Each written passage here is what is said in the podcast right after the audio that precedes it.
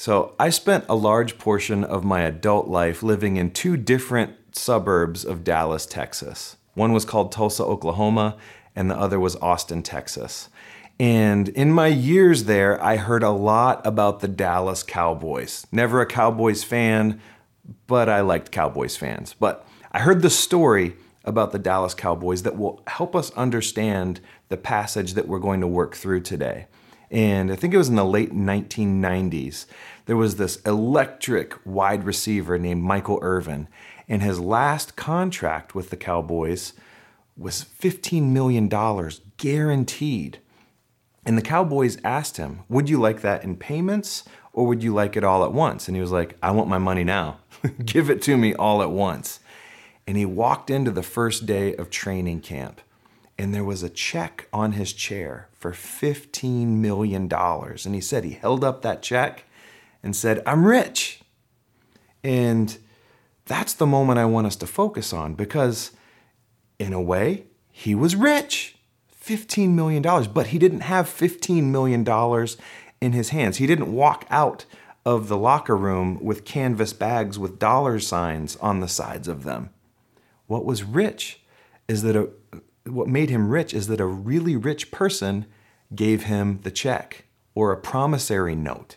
The, the mega million dollar owner, millionaire, J- Jerry Jones, had proved that through his bank accounts and his financial records, he was good for it. And when Michael Irvin went to the bank, he knew he was going to really get that money transferred to him. So his present I can only imagine him in practice that day, knowing there's a $15 million check in my locker. That would give me anxiety. So uh, I don't know how he actually, what his mindset was during practice, but I am positive it changed his present reality that day, knowing that his future was different. So let's work through our text for today with that in mind. 1 Peter chapter 1. Praise be to the God and Father of our Lord Jesus Christ. In his mercy, he has given us new birth into a living hope through the resurrection of Jesus Christ from the dead, and into an inheritance that can never perish, spoil, or fade this inheritance is kept in heaven for you, who through faith are shielded by God's power until the coming of the salvation that is ready to be revealed in the last time. In all this you greatly rejoice, though now, for a little while, you may have to suffer grief in all kinds of trials. These have come so that the proven genuineness of your faith, of greater worth than gold, which perishes even though refined by fire, may result in praise, glory, and honor when Jesus Christ is revealed. Though you have not seen him, you love him. And even though you do not see him now, you believe in him and are filled with an inexpressible and glorious joy, for you are receiving the end results of your faith, the salvation of your souls. Concerning this salvation, the prophets who spoke of the grace that was to come to you searched intently and with the greatest care, trying to find out the time and circumstances to which the Spirit of Christ in them was pointing when he predicted the sufferings of the Messiah and the glories that would follow it was revealed to them that they were not serving themselves, but you, when they spoke of the things that have now been told to you by those who preach the gospel to you by the Holy Spirit sent from heaven. Even angels long to look into these things. Wow. So there was a lot there, and I, I, did that on purpose, and I'm going somewhere with you. And if you're taking notes, I want you to write these three words down because you can organize that long chunk into three words hope, joy, and promise. And what we'll do is we'll organize our talk with those words and, and work through the scriptures and then have some, some takeaways for us and kind of what it means for us today. But to take a look at that, that first uh, verse we looked at in verse 3 to a living hope through the resurrection of Jesus Christ from the dead. So that's that's the gospel. If you've been around here, some of that should sound familiar if you've been with us for any amount of time. that human beings were born into sin and brokenness, and, and God became a human and entered into, uh, into creation to, to make a way for us to have a relationship with God again. We were born into death, but now because of Jesus, we can now be alive. It doesn't escape me that this is written by Peter, the disciple who denied Jesus three times. G- uh, Peter, who, who, who experienced not only realizing that Jesus was the Messiah, but realizing how, how Jesus can, can redeem even us denying him. How, how much did he have to know? Like, oh my goodness, I have a living hope. I've, I've seen someone come back from the dead. He appeared to Peter before he appeared uh, to the disciples in the room and was restored by Jesus. And I, in, uh, in, in verses three and five, it mentions the word inheritance. Like we are, we have this inheritance promised to us by God. We're, we're now a part of God's family, and now we get the inheritance that Jesus deserved. We get everything. We get everything that God has. What does God have? Everything, everything that's pure and good and true and right. And what I love is it talks about this inheritance is saved in the safest place it could possibly be. Scripture says it's kept in heaven. God is guarding this inheritance for us, and He's keeping, He's keeping it for us with His power. God is the strongest thing in the world. And, and in there, we read a salvation that is ready to be revealed in the last time. And I want to park there for just a second because I remember the night I surrendered my life to Jesus. And it wasn't my parents' faith, it wasn't just Jesus loves me, this I know, for the Bible tells me so. God did something in my heart on a night in 1994. But this scripture says the salvation will be revealed in the last time. So wait, what is is salvation for me back in 1994 or is salvation for me today or is salvation like to come to be revealed in the last time? The very simple answer to that is yes. Yes, because a lot of us have this transactional understanding of salvation and it stays there. But salvation is transactional, yes. In my life and hopefully in your life, we can point back to a day where it said, Jesus, that's the night Jesus saved my soul. But it doesn't stop there. Salvation is a moment that points us forward to God's continual work in our life and also to God's finished work in this whole created universe.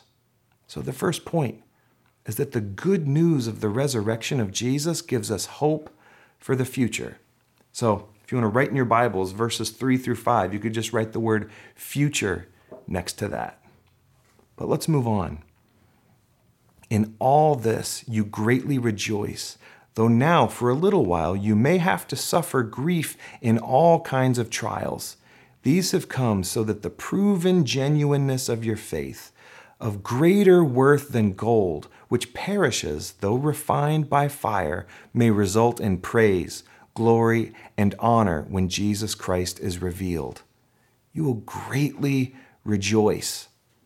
You know, we go through tough times in this world, and I do not believe that God, that God purposefully tortures us just, uh, just so that we can see, oh, God's there. Like there's, we live in a broken world, and when we face difficult times, whether they're of our own making or by the forces and principalities of this world, that God sustains us, and even in the midst of our tough times there's joy available to us and peace available to us. Uh, Paul talks about a peace that surpasses all understanding. I love, I love the phrase God can give us an unreasonable peace, even in the midst of the darkest times, because we are grieved by various trials. If you're, if you're here, if you've got breath in your lungs, you've gone through difficult times. And I, I like that those statements, they're side by side. We, we can have rejoicing at the same time. We have grieving or various trials. Those of you who are parents of small kids, you know that yes, there are, there are times where it is a trial. If you want to get punched in the face, just tell the mother of a six month old or a nine month old, oh, someday you'll miss these times. Like, it's true. They will miss those times with the cuddles and the late nights. But in the midst of it, it doesn't feel like, ooh, I'm, I'm greatly rejoicing right now. But there's this sense of, okay, it's this part is going to be hard for a while, but there is joy on the other side of this.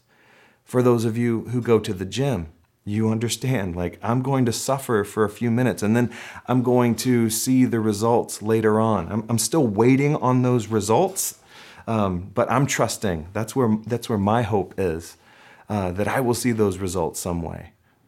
But this life, take it all the way to the 50,000 foot level, this life does seem long.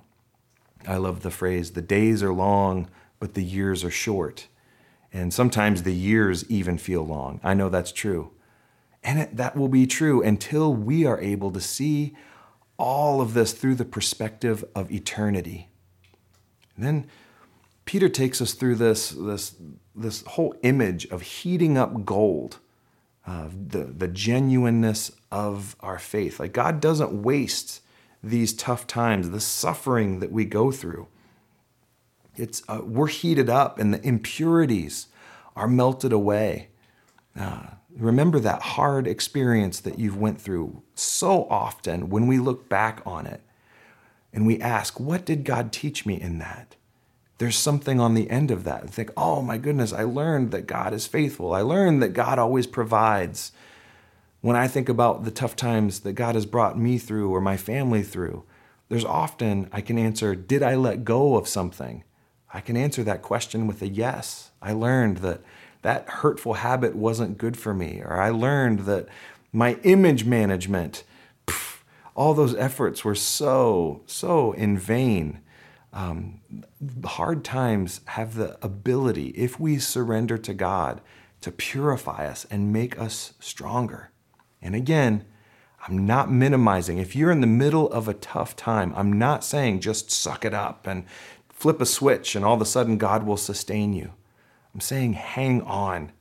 I'm saying if you're in the middle of a tough time, and more importantly, I think the, the scripture is saying there is uh, a sustaining power available to you, and don't give up and surrender to God. Now, stay in community and hang on. Thank you for hanging in there. Thank you for staying in the fire. And please, please don't go through it alone because when when you share your experience with other people. Like we our faith is is bolstered by what you're going through but also uh, when your faith runs out when your energy runs out you don't have to do it alone. Uh, and peter is saying it will be worth it. God doesn't waste anything. And when we see the praise and honor and at the revelation of jesus a lot of this and, and it may not be till the other side of heaven when we see it through the perspective of eternity, we will be able to see how, compared to humans, God plays chess and humans play checkers. We can't see thousands and thousands of moves ahead. But God doesn't waste this. Verse 8 says, We don't see him, but we love him. We don't see, but we believe. So we, we got to hang on. And, and, and even right now, if you're looking at, at your Bible still, verses 6 through 9, you can write the word present. Like this actually means something for right now. I'm not saying someday when we all get to heaven, like then it'll be fine. Like we don't have to wait till later to be fine. We can experience that salvation power now. You know, like most of the words of Jesus, most of the teachings of Jesus had implications for those people right then. They didn't have to wait to get to heaven, to receive comfort, to receive peace, to receive contentment. That's available when you surrender your life to Jesus and the Holy Spirit comes inside of you and, and, and you're, you're filled with God's Spirit. We can experience God's saving power on a day by day basis. The good news of the resurrection gives us joy in the present. So, uh, moving on in verse 10 concerning this salvation, the prophets who spoke the grace that was to come to you, searched intently and with the greatest care, trying to find out the time and circumstances to which the Spirit of Christ in them was pointing when he predicted the sufferings of the Messiah and the glories that would follow. Who were the prophets that Peter's talking about? Well, just pick one Jeremiah, Isaiah, Ezekiel, Hosea, Micah. They were all they were all searching for this. And, and it wasn't just them that was making the prophecy, this was the Spirit of Christ inspiring these prophets to write down that there is a promised chosen one to come that would redeem humanity. I imagine Isaiah writing chapters 51 to 53, inspired by God to write those down, going like, who is this person who's going to come and suffer? Who when are they going to come? It was the Spirit of Christ inside of them promising. So, this promise of our past salvation, promise of our present salvation, and future salvation, it's coming directly from the Spirit of Jesus Christ.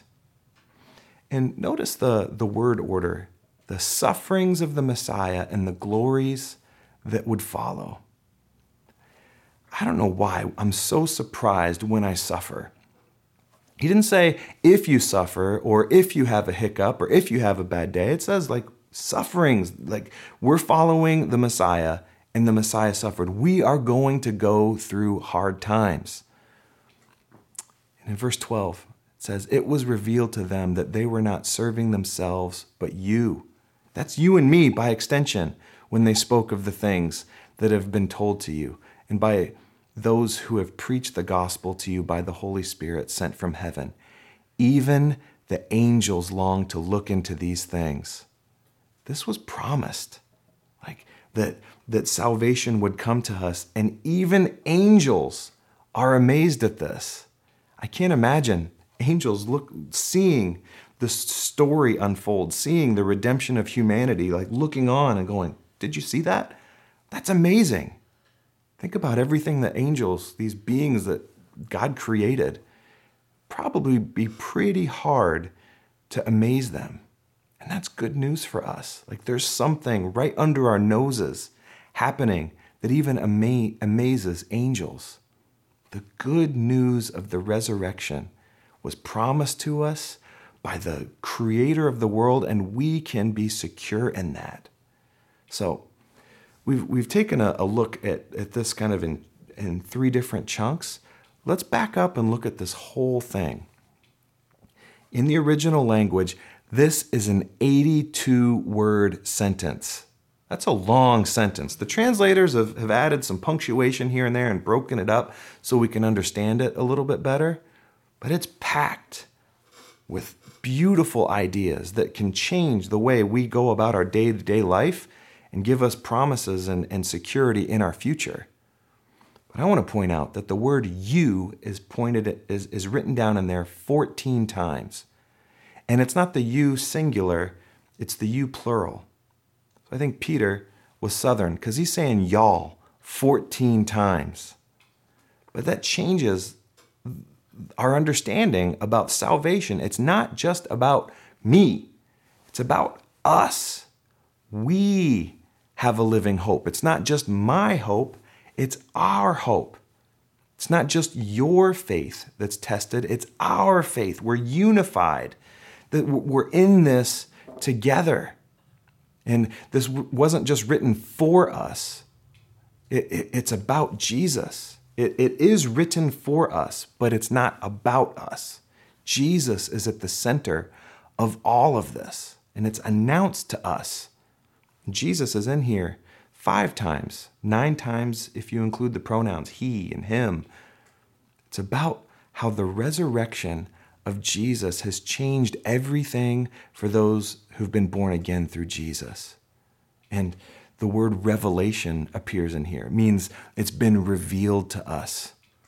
And that's been uh, repeated already in this, in, this, uh, in this letter.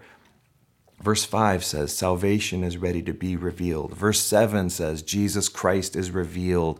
Verse 12 says, It was revealed to them, meaning the prophets. The resurrection of Christ gives us hope and it gives us joy and it rests on a sure promise. So, how do we respond to this? This promise that's this inheritance that's been given to us. As I was praying about our time together today, some people popped in my head. And these are people here at Solid Ground Church that over the past five years that have gone on to be with Jesus. They've passed into the next life. And I had the honor and privilege of watching them face their last days. And they were so sure that they were going to be with the Lord. And I have no doubts that they're in God's presence right now. But as I watched them talk about how they were ready to go and saying these things that were just amazing to me, I saw living examples of their hope. They knew that they could trust God's promises, that this wasn't, that this isn't all there is to this life. And they were facing, some of them, excruciating pain. But there was a joy on their face saying, I'm going home soon, Mike. They were they, they walked through a time where they lost their independence or lost some of their physical abilities to care for themselves. But there was a peace there. I had a front row seat to that. And I know that they are experiencing a, a new level. They've got a they're in a place where there's no more crying, no more tears, no more darkness, no more shame. They have a resurrected body. And that gives me hope for the future. And I, I don't want this to turn into a funeral sermon, but I, I do want to ask a question that we often ask at funerals Do you have a certainty about your future? Is that what brought you here today? If, if you're wondering if you can trust this, all these prophecies about Jesus came true. He fulfilled them. And not only did he suffer like was, was promised that the Messiah would suffer? He died and now he's risen again. People saw him. We have accounts of peoples whose lives were changed because they saw Jesus who had come back from the dead. And you can place that certainty in Jesus now. And it's simple. You don't have to use a formula to pray.